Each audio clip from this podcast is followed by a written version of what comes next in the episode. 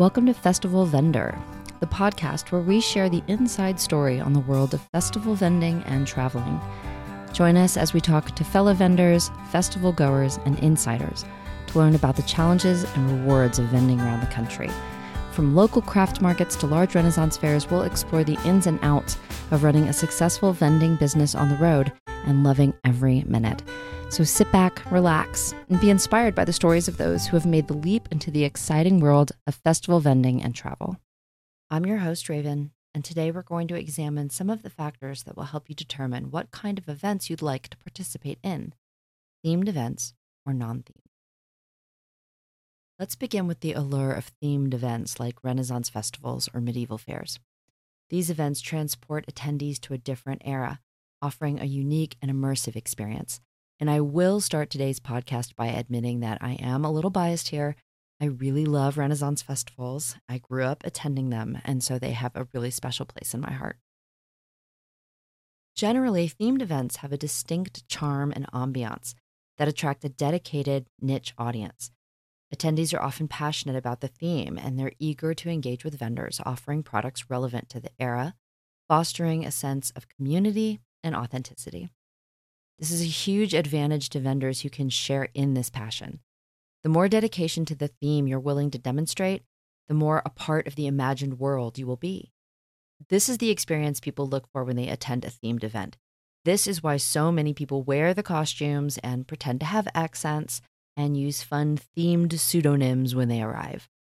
The more a part of that world that you're willing to be, the more success you'll have. And speaking of success, Themed festivals and fairs tend to draw enthusiasts who are willing to spend more on authentic and period specific goods, contributing to higher average spending per attendee. Themed events provide vendors with a platform to showcase specialized, artisanal, or historically accurate products to customers who are looking for exactly one specific or a specific few narrow markets. The same is true of those who identify with certain fandoms. If you make products that utilize popular genres like fantasy or anime or science fiction, the likelihood is that you will find your target customers at a themed event. The exclusivity and uniqueness of these offerings usually resonate deeply with attendees who are looking for one of a kind items. And while it may seem like this unique environment may limit the number of products you can successfully vend, that's not true. Another great thing about themed events is that it allows you a lot of room to make creative shifts. For example, soap or jewelry or pottery or candle vendors may need no adjustments. These are things that have been around for hundreds of years. But what if you sell crochet or stuffed animals? The right tent decor and some new signage can turn Jane's Crochet into the King's Stuffy Shop. I used to vend with a couple who sold these really delicious roasted pecans and they were called Pecans by Karen when they did non themed events. And when they did do themed events, they became Ye Old Pecan Shop. And it really can be that easy. There's also a lot to be said for the community of vendors at themed events. You're more likely to find expert craftsmen, many of whom have skills that have been passed down over generations. I love to watch the blacksmiths in particular I always try to visit the Society of Creative Anachronism whenever we vend with them too, which is often because I learned so much about history from that amazing group of dedicated people. In my experience, there are a greater number of vendors at themed events that have years and years of wisdom and guidance that they are more than willing to share. There is a sense of dedication to the festival community that I believe is born from the festival itself. It's easy to imagine yourself as part of a small village in a far flung country where everyone around you completes that puzzle. Themed festivals are generally held in large, open, grassy areas, so everyone erects their tents together. You build this little village together. You can hear the blacksmith banging hot metal at the forge. There are bagpipes and dulcimers in the distance. If you're close enough to the jousting ring, you can hear the clang of swords and even if you aren't close enough, you can almost always hear the roar of the crowd when the knights do battle. When themed festivals are done right, the experience is really immersive, and people can and do lose themselves in suspended disbelief. And there is a real freedom and joy that comes with that. On the flip side, participating in mainstream events like holiday festivals or regional celebrations presents its own set of advantages. Mainstream events attract a broader and more diverse audience, including families, tourists, and locals. These events have broader appeal, catering to a wider range of interests and demographics. Furthermore, mainstream events often have a more general and inclusive atmosphere, allowing vendors to showcase a broader array of products appealing to a wider customer base. This flexibility in product offerings can attract impulse buyers and customers who are seeking general merchandise. It's also far easier to participate in these events since there are generally few specific requirements. Many large events do require vendors to have white tents that meet fire safety standards. At least once we've been required to have a fire extinguisher, also, so something to consider. General professional behavior and appearance are expected, but there are few regulations beyond that. Many regional events and holiday shows are also held inside, which can be the best thing about them. The atmosphere is less formal and more casual, so you get to wear whatever you want to be comfortable, which is a lot better most of the time than having to wear a corset. And other than adding holiday or event specific decor, few changes would need to be made for your business to go from event to event. Really successful non themed events also require an entry fee, so you often have customers who are just as eager to leave with hands full instead of with empty ones. Another advantage of mainstream events is their sheer number. There may only be one pirate festival and one medieval fair every year where you live, but there might be 50 different craft shows, holiday markets, and regional fairs every single year. Limiting yourself to themed events, especially if you don't have the ability to travel widely, could kill your business before you even get started. However, there are challenges that vendors face in both type of events. Themed events may have limitations regarding product offerings, as vendors are often required to align their merchandise with the event's theme, and this restriction can be challenging for vendors with diverse product lines.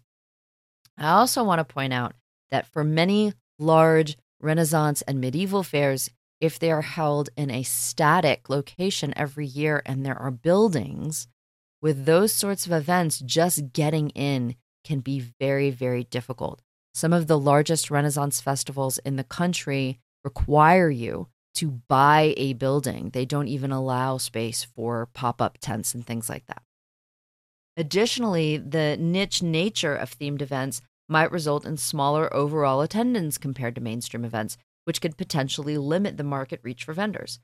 Now, much of this can be mitigated by creative marketing and adjustments, but the fact remains that if you sell chainmail armor or Victorian hats, your target market is smaller than if you sold soap or blankets. Another thing that can limit you as a vendor when participating in themed events is the cost to get in the door. I mean, for the customer as well as for the vendor. Of all the themed events that we do, only one is free to the public, and all of the others require tickets.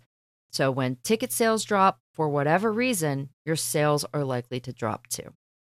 Now, I would argue that entry fees can be a boon for vendors at these kinds of events too, because usually if somebody spends money on tickets to get into a festival, they will spend money on something inside the festival too. Free events, they just tend to draw a lot of looky loos who prefer to just window shop, so to speak. No one wants to pay $15 a ticket to just look. That's just human nature. But, and here's another but, that isn't always true. The one free themed event that we do every year is also one of the largest in the country. And so, when several hundred thousand people attend and it's a well balanced festival, chances are that you're going to have just as many opportunities to make money as you would at a festival where 10,000 people attend and pay $20 at the gate. So, this really can come down to the quality of the festival itself. And they do require period specific tents and costuming. Depending on the size of these events, these requirements can be strictly upheld. Many of the largest Renaissance festivals in the country, for example, do not allow visible piercings or tattoos on their vendors. You must also avoid using as many anachronistic things as you can. So, while you can, of course, use an iPad and a Square system for point of sale, you're required to put such things away when you're finished with your transaction. Uh, you can't wear a smartwatch. You have to leave speakers hidden if you're going to use them. You can't just wear a down coat with zippers when it's cold. Your costume has to be period specific, and your tent must also match the theme. Some Renaissance festivals limit the number of pop ups every year, too, and rely on permanent structures and professionally crafted period tents. So even if you have a pop up that you're able to disguise effectively, they may require a canvas tent instead, and most of those start around $2,000. These rules can present a financial burden for some getting started, especially if you're already participating in events that don't have such restrictions. But before you get too discouraged, let me tell you that most of the themed events these days are getting pretty lax about these rules. Now, personally, I think this is a real shame. The model that these festivals have followed for years is what has allowed them to create these spaces of suspended belief where so many people have found joy. Themed events thrive on the idea that if you pay money to get in, you'll be transported back in time to a world of living history. They help support arts and crafts that have been the backbone of society for generations and honestly are in danger of disappearing. If vendors and organizers are committed to that and to the continued success of the festival, it seems to me that finding another pair of shoes other than sneakers to wear when you're vending is a small price to pay. For those of us who do commit, who make sure that we are in appropriate costume and that our tent looks as period as it can, it can be really discouraging when others aren't willing to contribute to the overall success of the event, especially when we're all paying the same vendor fees. We recently participated in one of our recurring Renaissance festivals. We do it every year, we have for several years, and the management of the event was new this year. And we were honestly really discouraged with what we saw. The fees went up, which is to be expected with the economy, I suppose. But the number of new vendors was also really high, and a great many of them did not follow the theme requirements at all. Pop ups did not have metal beams hidden. Vendors were in nominal costuming if they were in costume at all. Signage was not reflective of the Renaissance theme. In short, the Renaissance Festival started to look a lot like a craft show instead. Sales were down this year for many of the vendors that I spoke to, and many of those who have been vending there for years were really frustrated and not planning to return.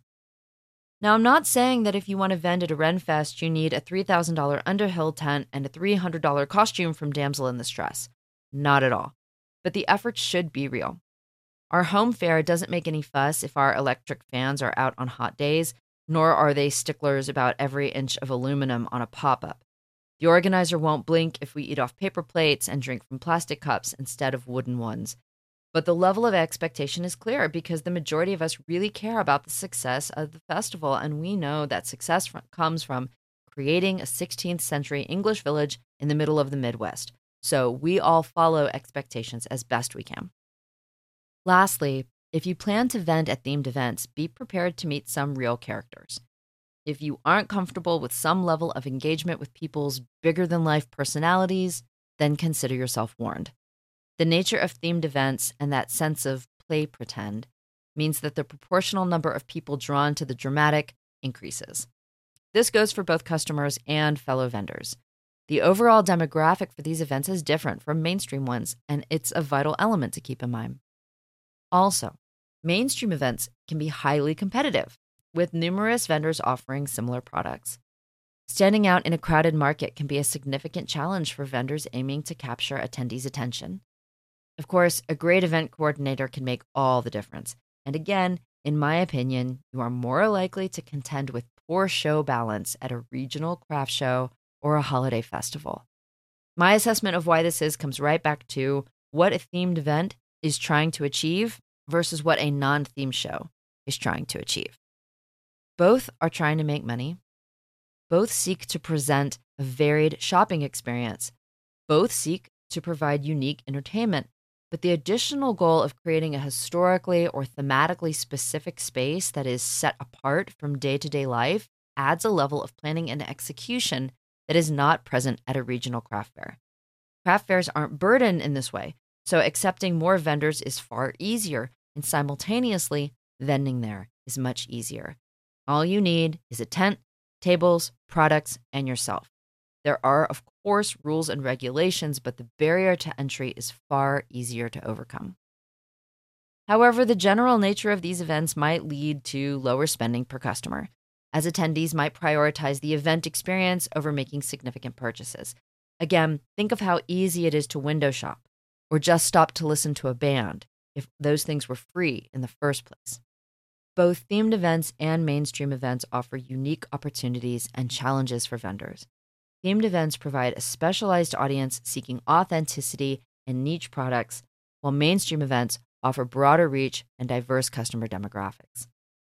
Ultimately, the choice between themed events and mainstream ones depends on a vendor's product line, target audience, and business goals. That wraps up our exploration of themed events versus mainstream events. We hope this debate has provided valuable insights to our fellow vendors navigating the diverse landscape of festival vending. Until next time, happy vending, and we'll see you at the fair.